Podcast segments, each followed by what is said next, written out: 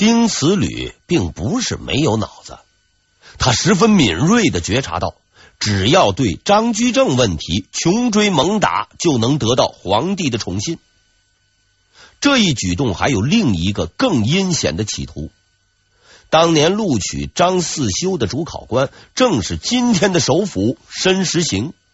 也就是说，打击张四修不但可以获取皇帝的宠信，还能顺道收拾申时行，把他拉下马，一箭双雕，十分狠毒。血雨腥风平地而起。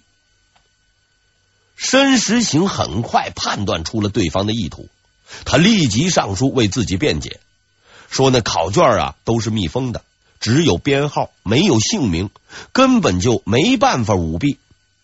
万历支持了他的老师，命令将丁慈吕降职调任外地，大家伙都松了一口气。但是这道谕令的下达，才是暴风雨的真正开端。明代的言官中，固然有杨继盛那样的孤胆英雄。但是大多数情况下都是团伙作案，一个成功言官的背后总有一波言官。丁慈吕失败了，幕后黑手出场了。这幕后的黑手一共有三个人，这仨人的名字分别是李直、江东之、杨可立。在我看来，这三位仁兄是名副其实的骂仗铁三角。之所以给予这个荣誉称号，是因为他们不但能骂，还很铁。李、江、杨三个人都是万历五年（一五七七年）的进士，原本倒也不熟。自从当了御史以后，因为共同的兴趣和事业就是骂人，他们走到了一块儿，在战斗中建立了深厚的友谊，并成为了新一代的搅屎棍。之所以说新一代，是因为在他们之前也曾出过三个极能闹腾的人，就是大名鼎鼎的刘台、赵用贤、吴中行。这三位仁兄当年曾经把张居正老师折腾的只剩下半条命。十分凑巧的是，他们都是隆庆五年（一五七一年）的进士，算是老一代的铁三角。但是这三个老同志还算是厚道人，大家都捧张居正，他们偏骂，这叫义愤。后来的三位，大家都不骂了，他们还骂，这叫投机。丁慈吕的奏书刚被打回来，李直就冲了上去，枪口直指内阁的申时行，还把管事的吏部尚书杨威给搭了上去。说这位人事部长逢迎内阁，贬低言官。话音没落，江东之和杨可立就上书附和，一群言官也跟着凑热闹，舆论顿时沸沸扬扬。对于这些举动，申时行起先并不在意。丁慈吕已经滚蛋了，你们就去闹吧，还能咋地？然而出人意料的事情发生了。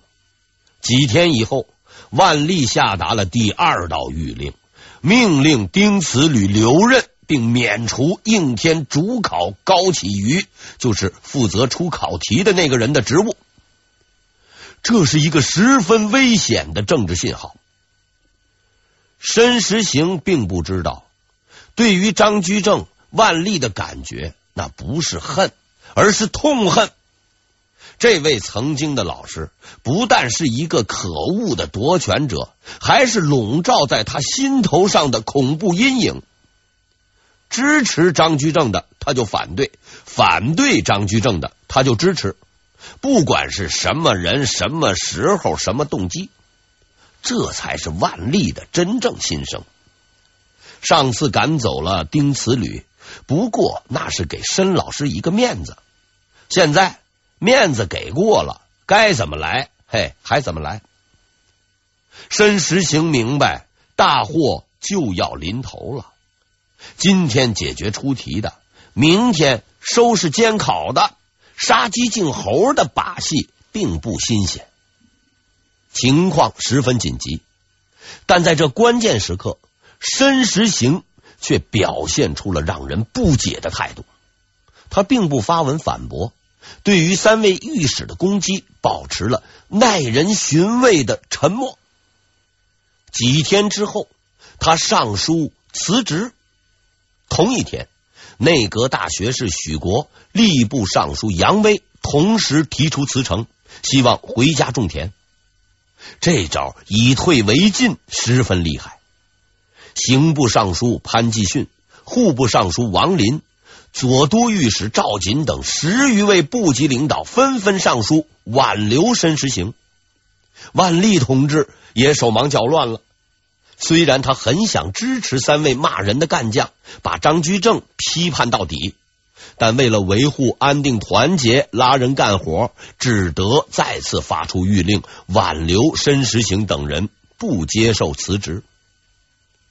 这道谕令有两个意思：首先是安慰申时行，说这事儿啊，我也不谈了，你呢也别走了，老实干活吧。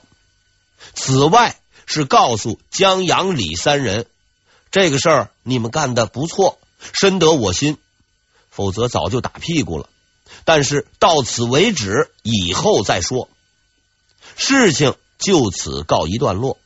然而以后的续集告诉我们，这一切只不过是热身运动。科场舞弊事件完结以后，三位拍对了马屁的仁兄都升了官。江东之任光禄寺少卿，李直任太仆寺少卿，杨可立为上宝司少卿。太仆寺少卿是管养马的，算是助理弼马温，正四品。光禄寺少卿管吃饭宴请，是个肥差，正五品。上宝司少卿管公章文件，是机要部门，从五品。换句话说，这三个官各有各的好处，却并不大。可见万历同志心里有谱，给你们安排工作，小事来帮忙，大事别掺和。这三位兄弟悟性不高，没有明白其中的含义，给点颜色就准备开染坊。虽然职务不高，权力不大，却都很有追求，手里拿着两块钱。心里惦记的却是五百万，欢欣鼓舞之余，准备接着干。这一回，他们吸取了上次的教训，打算捏软柿子，将矛头对准了另一个目标——潘继训。可怜潘继训同志啊！其实他并不是申时行的人，说到底，不过是个搞水利的技术员。高拱在的时候，他干。张居正在的时候，他也干，是个标准的老好人，无非是看不过去，说了几句公道话，哎，就成了打击对象了。但是此人一向人缘不错，又属于特殊科技人才，还干着司法部部长啊，就是刑部尚书，不是那么容易搞定的。可是李直只用了一封奏书，就彻底终结了他。这封奏书彻底证明了李先生的厚黑水平。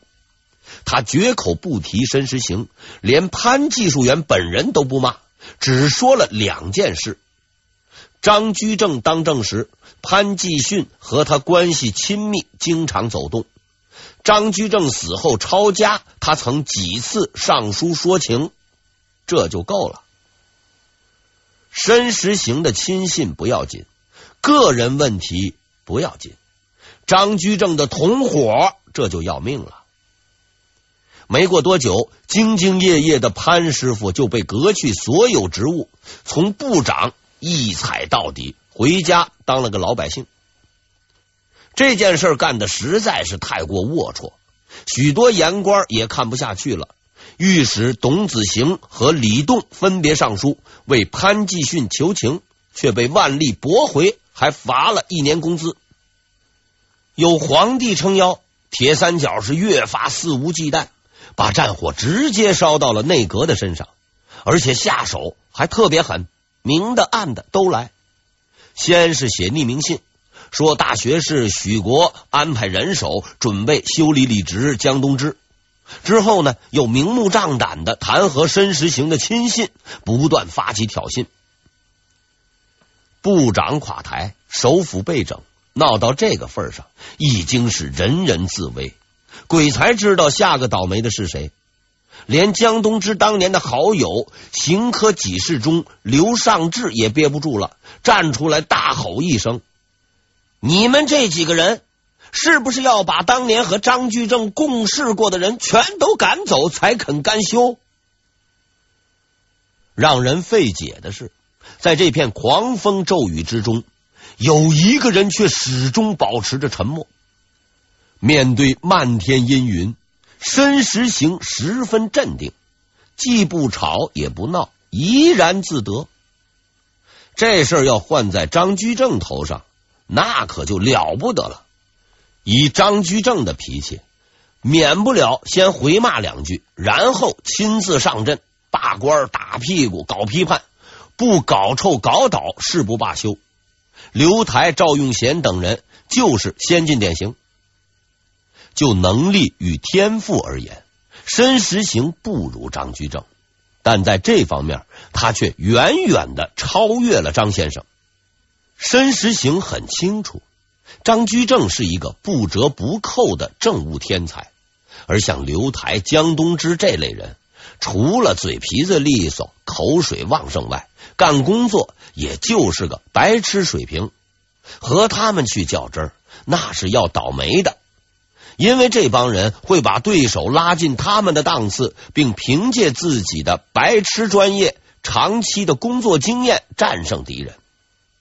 所以呢，在他看来，李直、江东之这类人不过是跳梁小丑，并没有致命的威胁，无需等待多久，他们就将露出破绽。所谓宽宏大量、胸怀宽广之外，也只因为对手的档次太低。铁三角似乎没有这个觉悟。万历十三年（一五八五年八月），他们再一次发动了进攻。事情呢是这样的，为了给万历修建陵墓，申时行前往大玉山监督地基施工，结果挖出了石头。在今天看来，这实在不算个事儿，哎，把石头弄走不就行了？可是，在当时，这可是个掉脑袋的事儿。皇帝的陵寝，那都是精心挑选的风水宝地。要保证皇帝大人死后也躺得舒坦，结果竟然挑了这么块石头地，存心不想让皇上好好死，是何居心？罪名有了，可申时行毕竟只是监工，要把他拉下马，必须要接着想办法。经过了一番打探，办法找到了，原来呀。这块地是礼部尚书徐学墨挑的。这个人不但是申时行的亲家，还是同乡。很明显，他选择这块破地给皇上找麻烦，那是有企图的，是用心不良的，是受到指使的。只要咬死两人的关系，就能够把申时行彻底拖下水。而李直这帮野心极大的人。也早已物色好了首辅的继任者，只要申时行被弹劾下台，就立即推荐这个人上台，并借此控制朝局。这就是他们的计划。这个看似万无一失的计划，却有两个致命的破绽。几天之后，三个人同时上书弹劾陵墓用地选的极差，申时行玩忽职守。任用私人，这个言辞十分的激烈。在规模空前的攻击面前，申时行啊 毫不慌张，只是随意上了封奏书，说明情况。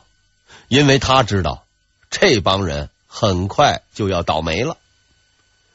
一天之后，万历下文回复：阁臣就是指申时行，阁臣是辅佐政务的。你们以为是风水先生吗？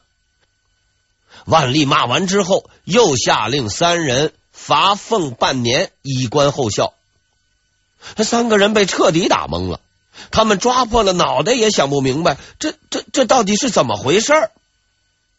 归根结底，还是信息工作没有到位。这几位仁兄晃来晃去，只知道找徐学墨的事儿，却不知道拍板定位置的是万历。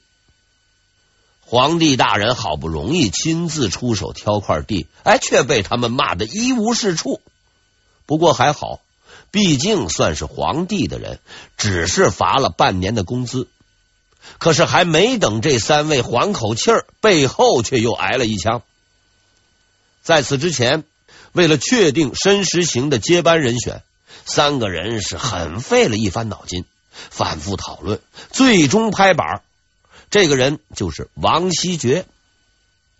这位王先生之前也曾出过场，张居正夺情的时候上门逼宫，差点把张大人搞得横刀自尽，是张居正的死对头。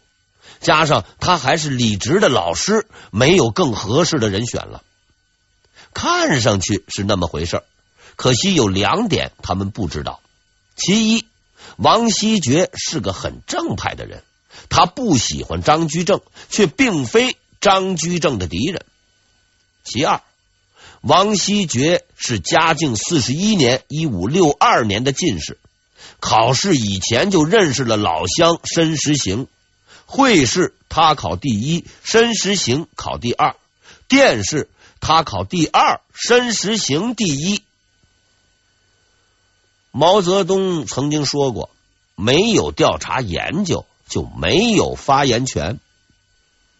基于以上两点，王希爵得知自己被推荐接替申时行之后，马上就递交了辞职信。这是一封署名的辞职信，全称为“因事抗言求去书”，并提出了辞职的具体理由。老师不能管教学生，就该走人。当去。这下子全完喽！这仨也太不争气，得罪了内阁，得罪了同僚，连自己的老师都反了水。万历于是他就下令，江东之、李直、杨可立各降三级，发配外地。家犬就这么变成了丧家犬，不动声色。申时行获得了最终的胜利。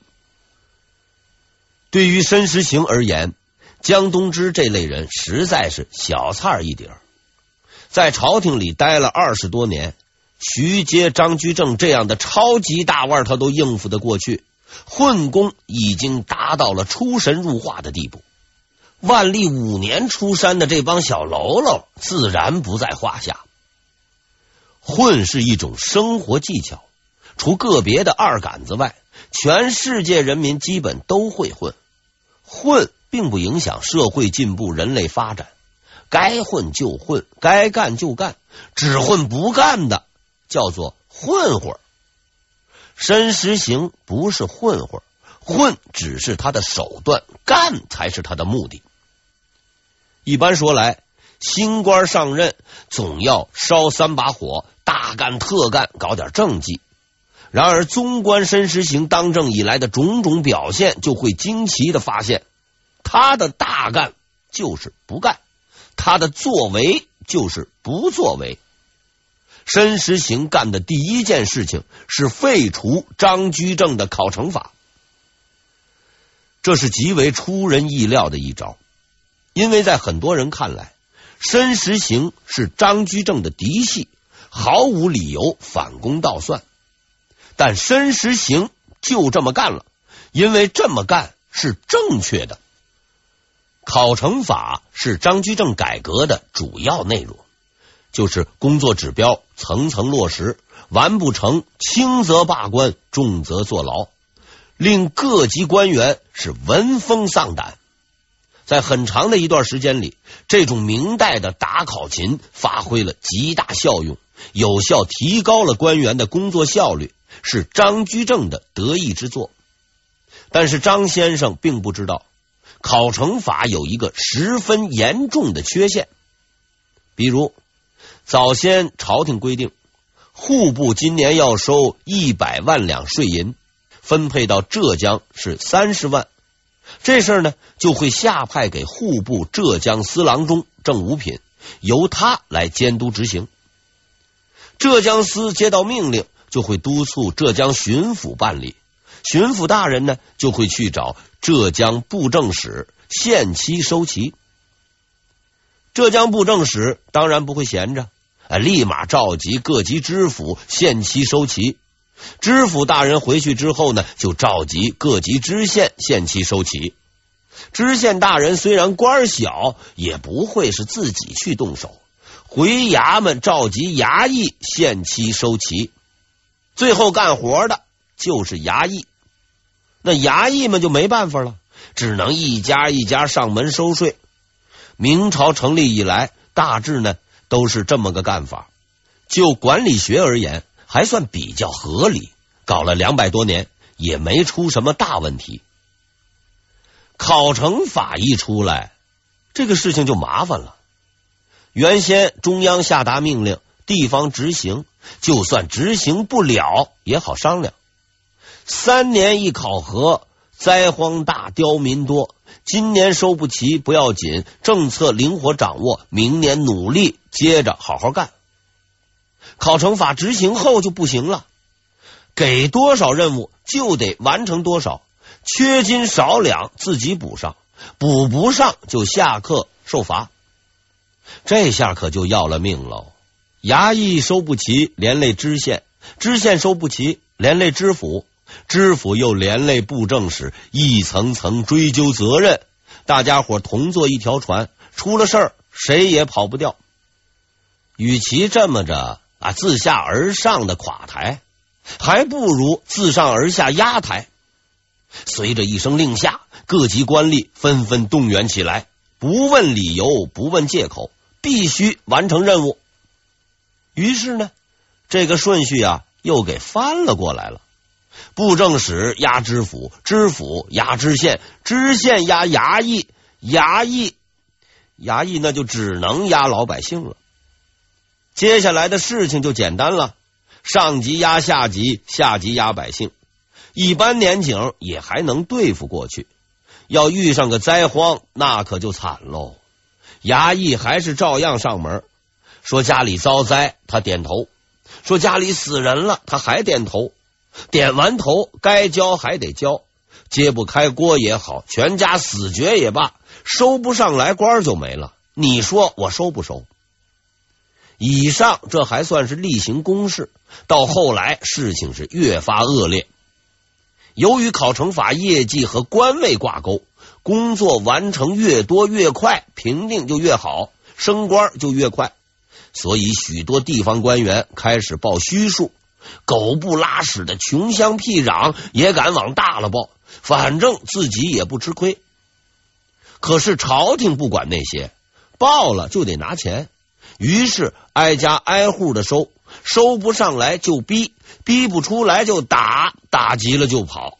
而跑掉的这些人就叫流民。流民是明代中后期的一个严重问题，用今天的话说。就是社会不安定因素。